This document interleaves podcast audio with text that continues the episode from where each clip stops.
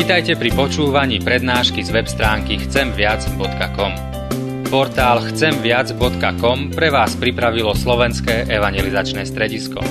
Nech vám táto prednáška poslúži na duchovný rast a múdru orientáciu v živote. Dajte ju do pozornosti aj iným.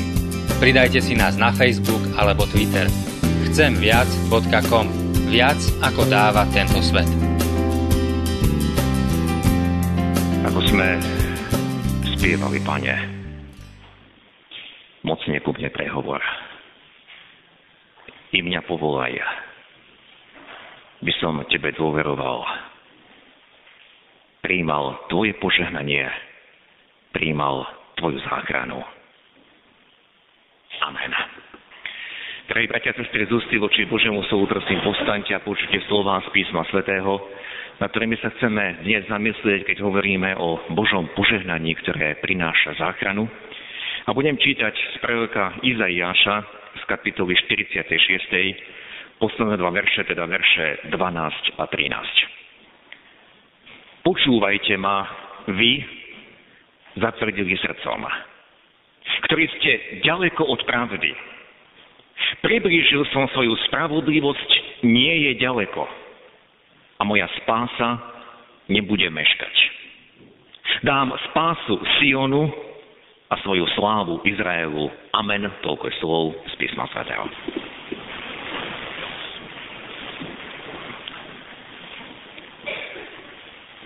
Drahí bratia a sestry, pri téme dnešnej nedele Božie požehanie zachraňuje, som si hneď na úvod položil jednoduché otázky.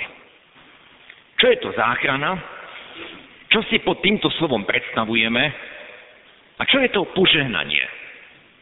Čo je podľa mňa požehnanie? Áno, sú ľudia, ktorí si pod požehnaním predstavujú výhru v lotérii. Sú ľudia, ktorí si pod požehnaním predstavujú, že by im niekto daroval teraz v čase dovoleniek dovolenku all inclusive. A môžu nejaký čas si užívať. Alebo záchrana pre niekoho je to, keď dostane dobré pracovné miesto a môže dobre zarobiť a teda so svojou rodinou v úvodzovkách sú zachránení. Majú z čoho žiť. Keby sme robili anketu aj tu medzi nami, dozvedeli by sme sa rôzne odpovede, čo si ako prvé predstavujeme pod týmito pojmami. Čo je to záchrana podľa nás? Alebo takisto, čo je to požehnanie podľa nás?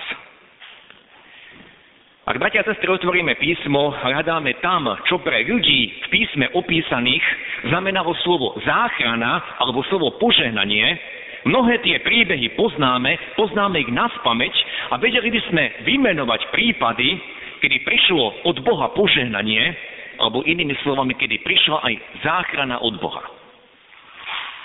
Z tých príbehov zo starej zmluvy sme dnes počuli, ako pán Boh prvýkrát nasítil Izrael na púšti a potom ich takýmto spôsobom sítil ďalších 40 rokov. Každý deň alebo každé ráno vychádzali a nachádzali vonku, ako inovať to, čo padlo.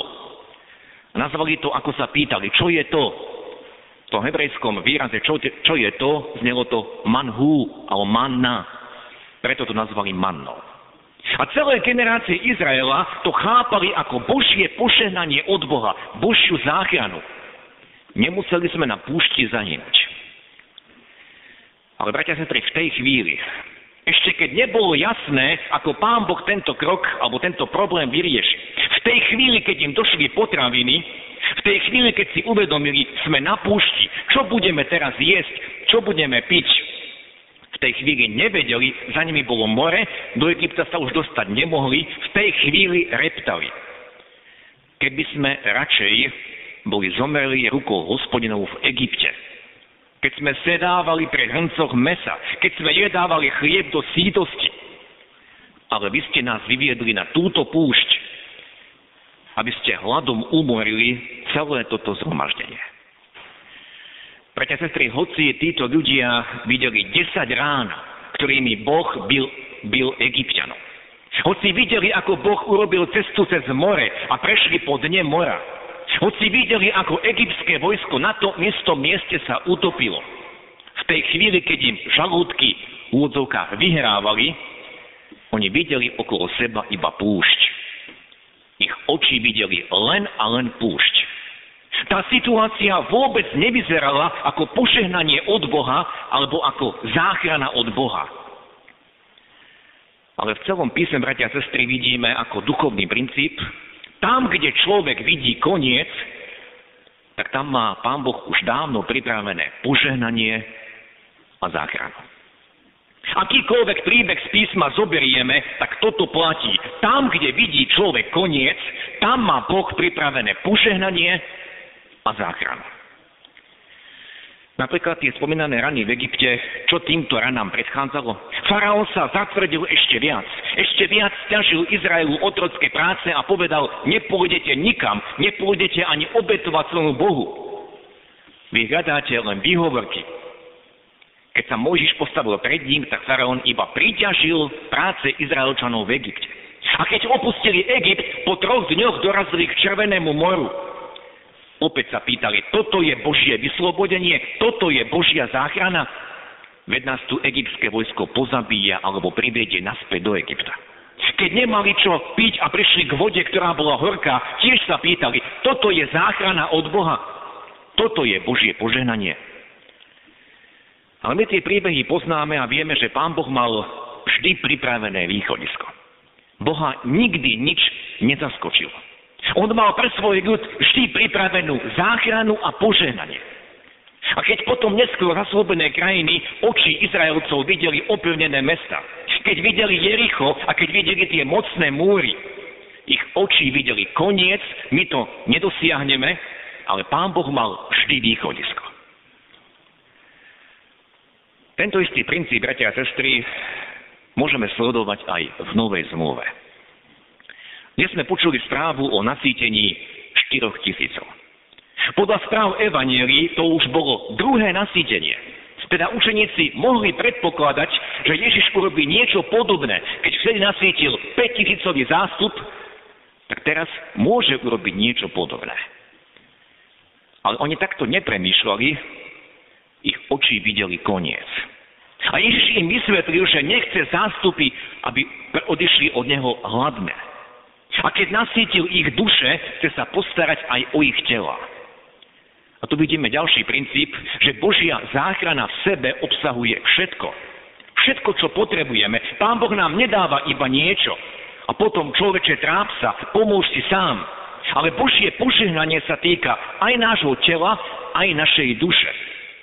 Tá záchrana od Boha sa týka aj väčšnosti, že sme spasení pre väčší život, ale týka sa aj našej časnosti. Sme spasení aj pre tento život.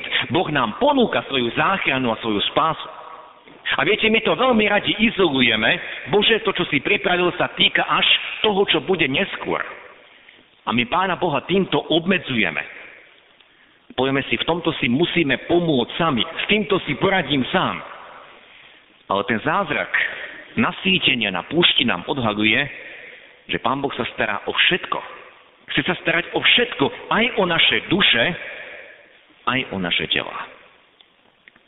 A teda keď pán Ježiš vysvetlil učeníkom, že nechce zástupy hladné prepustiť domov, ich reakcia znela, a kto bude môcť nasýtiť chlebom týchto v tomto pustom kraji?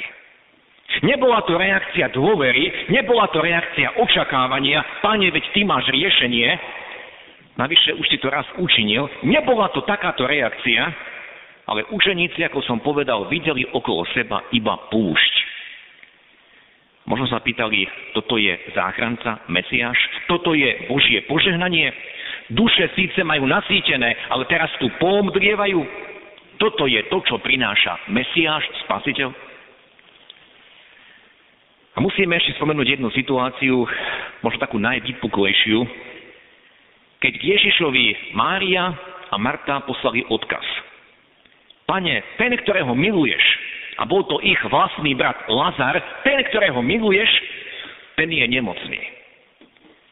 A my dobre vieme, ako, no, ako na túto správu reagoval pán Ježiš. Keď k nemu dorazila táto správa, ostal na tom mieste ešte dva dni, až potom sa pohol. A keď prišiel do Betánie, tam, kde bývala Mária, Marta i Lazar, bolo to až na štvrtý deň po smrti Lazara. a obe sestry privítal Ježiša tým istým pozdravom. Pane, keby si tu bol býval, nebol by mi brat umrel. Najprv to povedala Marta a potom to povedala Mária presne týmito istými slovami. Inými slovami, ty, pane, si priniesol záchranu? Prečo si neprišiel, keď sme ťa najviac potrebovali? Prečo si prišiel až teraz? A my takto často voláme k Bohu, Pane Bože, prečo si nezasiahol pred týždňom? Prečo si neurobil to alebo ono skôr? A my na tento príbeh sa dívame z pohľadu, lebo vieme, ako skončil. Ale v tej chvíli, keď prišiel Ježiš, a Lazar ešte stále ležal v hrobe, v tej chvíli to Mária a Marta videli iba cez svoje prírodzené oči. Aj ten príbeh, bratia a sestry, ktorý sa udial v Betánii, svedčí o pravdivosti princípu, ktorý si dnes zdôrazňujeme. Tam, kde človek vidí koniec, tam Pán Boh má už dávno pripravené požehnanie a záchranu. To, že Ježiš skresil Lazara na štvrtý deň po jeho pohrebe, to bol o mnoho väčší zázrak, ako keby ho uzdravil z jeho nemoci. Tam, kde človek vidí koniec, tam Boh má dávno už pripravené požehnanie a záchranu. Dnes som pred kázňou čítal slova z prorockej knihy Izaiáš. Časť, ktoré sme čítali, bola adresovaná Izraelu v dobe, keď sa národ nachádzal v babylonskom zajatí. To znamená, boli v otroctve, boli približne tisíc kilometrov od ich vlastnej krajiny, ich oči videli slávu Babylonu, ich oči videli silu nepriateľa a všetky ich zmysly hovorili, návrat domov, to je niečo nemožné. Ale pán Boh im, im cez proroka Izaiáša dal, alebo dával iný pohľad. A všetky tie kapitoly, počnúc od kapitoly 40., ktorá začína potešujte, potešujte môj ľud, lebo sa priblížila záchrana, už sa skončí vaša otrocká služba, všetky tieto kapitoly prinášajú nádej, prinášajú nový pohľad, prinášajú ten Boží pohľad. Napríklad v tej kapitole 40. čítame, každé telo a všetka jeho nádhera je sťa polný klet. To, čo videli Izraelčania v Babylone, to, čo vidíte, je ako polný kvet. Naozaj ľudia sú tráva. Usycha tráva vedne kvet, keď tých hospodinov zavanie naň. Usycha tráva vedne kvet, ale slovo nášho Boha zostáva na veky. Alebo kapitola 41. tam čítame, neboj sa, lebo ja som s tebou, nepozeraj ustrašenie vôkol seba. Ja som tvoj Boh. Posilním ťa a pomôžem ti. Alebo kapitola 43 čítame, neboj sa, lebo ja som ťa vykúpil. Keď pôjdeš cez vodu, budem s tebou. Keď pôjdeš cez rieky, nezaplavia ťa. Keď budeš kráčať cez oheň, nezhoríš, ani plameň ťa nespáli lebo ja som hospodin tvoj Boh, svätý Izraela, tvoj spasiteľ. A potom ďalej kapitola 43. Takto hovorí vykupiteľ, svätý Izraela, kvôli vám posielam do Babylonu a zrútim všetky závory. A plesanie chaldejcov sa zmení na nárek. Takto hovorí váš Boh, ktorý spravil cestu cez more a chodník cez zdravé vody. Pán Boh im pripomína ich minulosť ktorý vyviedol vozy a kone spolu so silákmi, lešia a nepovstanú. Vyhasli do ako knôt. To sa stalo s egyptským vojskom v dávnej histórii Izraela. A potom hovorí Boh, a ja, ja tvorím nové, už to raší. Urobím cestu v púšti a rieky v pustatine. A potom v kapitole 44 čítame, ja som ťa sformoval Izrael, neúpadneš u mňa do za- zabudnutia. A všetky tieto povzbudenia ako keby vyúsťovali do slov, ktoré sme dnes počuli ako káznový text. Počúvajte ma, vy, tvrdého srdca, ktorí ste ďaleko od spásy, ktorí ste ďaleko od pravdy. Priblížil som svoju spravodlivosť, ona nie je ďaleko. A moja spása nebude meškať, dám spásu Sionu a svoju slávu Izraelu. A dnes, bratia a sestry, chceme na základe týchto slov z proroka Izaiáša si všimnúť niekoľko dôležitých záverov. Poprvé, pán Boh označuje svoj ľud, ľud, ktorý sa nachádzal v Babylóne v otroctve, Pán Boh ich označuje výrazom máte tvrdé srdce alebo máte zatvrdilé srdcia. Áno, srdce v písme označuje vnútorného človeka, moje najvnútornejšie ja. Napríklad pán Ježiš hovorí o srdci, kde je tvoj poklad, tam bude tvoje srdce. Teda na to, na čo stále myslíš, tam je tvoje srdce. Ako opak tvrdosti srdca v písme čítame o ľuďoch, ktorí mali srdce poslušné, alebo srdce ochotné, alebo srdce meké, alebo srdce úprimné a ponížené. A postoj srdca vyjadruje postoj človeka k Bohu. A ja osobne, bratia a sestry, nechcem, aby moje srdce bolo tvrdé. A Pán Boh nás volá, aby sme sa pokorili pred ním, aby sme sa ponížili. Pretože človek, ktorý má tvrdé srdce, ten si myslí, ja mám pravdu. Človek, ktorý má tvrdé srdce, ten si myslí, ten môj pohľad je ten najsprávnejší. Človeka, ktorý má tvrdé srdce, spoznáte podľa toho, že všetko iné, všetky iné názory odmieta. Alebo sa bude hádať a dokazovať len svoju pravdu. Ale ja túžim potom, aby Pán Boh moje srdce premienial do jeho podoby. Aby moje srdce bolo chápavé, aby moje srdce bolo ochotné načúvať aj jemu, aj blížne. Ja túžim potom, aby Boh moje srdce spravoval. Aby bolo pevné a neoblomné, čo sa týka pravidiel a princípov, ktoré nám On dal v svojom slove a svojich prikázaniach. Ale aby moje srdce bolo vždy chápavé prijať Jeho pravdu prijať jeho usmernenia, jeho potešenia. A som pevne o tom presvedčený, že Pán Boh chce každého z nás viesť. Tvrdé srdce sa nenechá viesť, nedá sa viesť. Tvrdé srdce si nedá povedať. Tvrdé srdce má svoju pravdu. Vieme, že aj učeníci mali často takéto tvrdé srdcia a keď im Ježiš chcel niečo vysvetliť, tak oni to nechápali a krátko potom, ako nasítil nielen 5000, ale aj 4000 ľudí, krátko potom sme počul, krátko potom čítame, ako im Ježiš hovorí, hádate sa o tom, že nemáte chleba? Nechápete a nerozumiete? Ešte stále je tvrdé alebo zatvrdnuté vaše srdce. Áno, Pán Boh nazýva svoj ľud ako ľud s tvrdým srdcom. To je to prvé, čo dnes z tohto textu vidíme.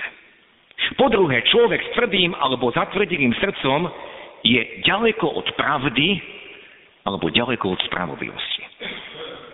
Čítame, počúvajte ma vy tvrdého srdca, ktorí ste ďaleko od pravdy, ďaleko od spravodlivosti. Áno, je to tak. Ak sme opísali tvrdé srdce ako to, ktoré má pravdu, tak predsa vieme, že každý človek na tejto zemi sa míli, nikto z nás nie je dokonalý. Tak potom človek s tvrdým srdcom klame sám seba. Preto mať tvrdé srdce je veľmi nebezpečné. Mať tvrdé srdce znamená odmietať aj Božiu pravdu, odmietať tú Božiu spravodlivosť. To, že za mňa bolo zaplatené. To, že ja k tomu nemám čo pridať. Kristus prelieval svoju krv, aby mňa, zlorečeného, ako to hovorí Luther, aby mňa vykúpil a zachránil. Mať tvrdé srdce znamená odmietať Boha, odmietať Božiu pravdu, odmietať Božiu spravodlivosť. Po tretie, bratia a sestry, Pán Boh hovorí, že On priblížil svoju spravodlivosť i svoju záchranu. Priblížil som svoju spravodlivosť, nie je ďaleko, ohlasoval prorok Izajaš. Ako sme povedali, bolo to pôvodne adresované Izraelčanom v babylonskom zajatí, ale my naplnenie týchto slov nevidíme iba v tom, že Boh niekedy dávno navrátil Izrael zo zajatia domov, ale my naplnenie týchto slov vidíme aj v tom, čo sa stalo Ježišovi Kristovi. Pretože v ňom sa priblížila Božia spravodlivosť. V ňom sa k nám priblížila záchrana. A to sa týka nášho spasenia. A to sa týka aj každej oblasti nášho života. Priblížil som svoju záchranu. Priblížil som svoju spravodlivosť. Nie je ďaleko. Ak sme dnes, bratia a sestry, niekoľkokrát už počuli princíp, tam, kde človek vidí koniec, tam má Pán Boh už dávno pripravené požehnanie a záchranu, tak vďaka Pánovi Ježišovi to platí na 100%. Lebo v ňom sa k nám Boh priblížil, v ňom sa k nám Boh sklonil. V ňom prichádza ku každému hriešnikovi a hovorí, už dávno som za teba zaplatil, nemusíš sa nad tým trápiť, príjmi moje odpustenie, príjmi moje očistenie, príjmi to nové srdce. My vieme, že ak je On s nami, a o tom nemusíme pochybovať, pretože Ježiš to slúbil, ja som s vami po všetky dni, tak sa nikdy nemusíme obávať. Vďaka Ježišovi záchrana nikdy nie je ďaleko. By som čokoľvek ťažké v živote prežíval, a to je zväzť Evanielia, vďaka Ježišovi, aj keď ja vidím koniec, Boh má pripravené požehnanie a záchranu. A napokon po štvrtej, bratia a sestry, Boh hovorí v svojom slove, že jeho spása nebude meškať. Čítali sme moja spása, nebude meškať. V predchádzajúcom sľube sme mali slovo ďaleko, a to určuje takú miestnú vzdialenosť. Ale v tomto sľube moja spása nebude meškať, máme časový termín. Iné, iné preklady hovoria, moja spása sa nezdrží. Moja spása sa neoneskorí. Toto hovorí Boží sľub. Ako sme spomínali, v písme nájdeme mnohých, ktorým sa zdalo, Boh so svojou záchranou meška. Boh nás klamal, Pán Boh sa o nás nepostaral. Tak uvažovali tí, ktorí sa ocitli na púšti bez chleba. Tak uvažovali tí, ktorí dva alebo tri dní počúvali Ježiša a v žalúdkoch už nemali nič. Tak uvažovala Mária a Marta, keď pochovávali Lazara. A možno aj ja tak uvažujem v situáciách, v ktorých sa nachádzam a začínam pochybovať o tom, čo je to Božie požehnanie, a čo je to Božia záchrana? A práve v úvode sme začínali tým, aké sú naše predstavy. Čo je Božie požehnanie? Čo je Božia záchrana? Písmo nám hovorí, ja som priblížil svoju spravodlivosť. Nie je ďaleko. Moja spása alebo moja záchrana nebude meškať. A preto, bratia a sestry, musíme sa pýtať, budem očakávať na Boha? Budem Bohu dôverovať? Alebo budem reptať ako Izrael na púšti a budem pochybovať a budem sa riadiť svojim zatvrdeným srdcom. Rozhodnutie je na každom jednom z nás. Boh priblížil svoju pravdu. Nie je ďaleko. Jeho spása nebude meškať. On je tu s nami. On je ten istý včera, dnes i na veky. On bol s Izraelom na púšti, on bol tam, keď Mária a Marta pochovávali Lazara. On bol tam, Ježiš medzi nimi, keď boli tiež na púšti a nemali čo vložiť do úst. Jeho záchrana nebola ďaleko. Jeho spása nemeškala. Je to pravda aj pri nás. Iba pánovi dôverujme. Držme sa jeho slov, jeho zasľúbení. Amen. Skloňme sa k modlitbe. Náš dobrotivý Bože, ďakujeme Ti, že tvoja, Tvoje požehnanie vždy zachraňuje.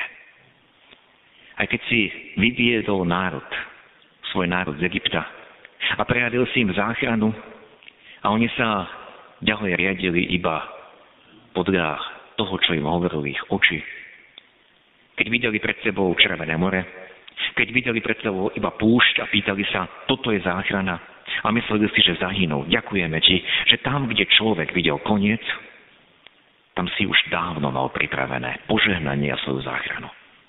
Ďakujeme ti, že to môžeme vidieť nielen na tých mnohých príkladoch z písma, ale môžeme to zakúšať aj my. A vieme, že mnohí z nás by sme o tom mohli vydať svedectvo.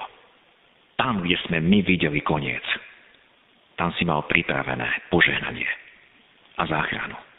A daj nám tú milosť, aby sme sa nemuseli podobať tvojmu ľudu, ktorý reptal, tvojmu ľudu, ktorý pochyboval v Babylone a ktorý si myslel, už sa nikdy nevrátim do svojej krajiny. Daj nám tú milosť Otváraj naše oči. Meň naše srdcia, aby neboli zatvrdilé. Aby neboli tie, ktoré majú svoju pravdu. Ale boli tie, ktoré sú meké. Ktoré sa pre tebou ponížia. Ktoré sú ochotné načúvať tvojmu tichému hlasu. Ďakujeme ti, že máš trpezlivosť s nami, ako si mal trpezlivosť so svojim národom, ktorý putoval púšťou. Že máš trpezlivosť s nami, ako si mal trpezlivosť s učeníkmi, ktorí stále nechápali. A hoci videli toľko zázrakov, kladli ti otázky, kto bude môcť nasítiť týchto na púšti. Pane, my sa často takto pýtame, kto nám pomôže, a myslíme si, že sme odkázaní len sami na seba. Ale Ty si nám slúbil, ja som s vami po všetky dni až do konca sveta. Ďakujeme Ti, že si vždy pri nás. Že Tvoje požehnanie vždy zachraňuje. Ďakujeme, že tá záchrana, ktorú si Ty priniesol, sa netýka iba väčšnosti, ale sa týka toho, čo žijeme. Aj našich bolestí, našich problémov, ktoré máme. Toho všetkého, čím sa budeme stýkať možno zajtra, tento týždeň, ktorý je pred nami. Ďakujeme Ti, že Ti môžeme každú starosť predložiť lebo ty si ten, ktorý nám rozumieš. A ty si povedal, proste a dostanete. A hľadajte a nájdete, klopte a bude vám otvorené. A je to iba naša škoda, že neprosíme, nehľadáme, neučakávame na teba. Je to iba naše zlíhanie, naša chyba. Keď naše srdcia ostávajú zatvrdile. Pane, premieňa ich. Tvojou mocou, Tvojim svetým slovom, Tvojim svetým duchom. Buď nám milostivý, prosíme. Amen.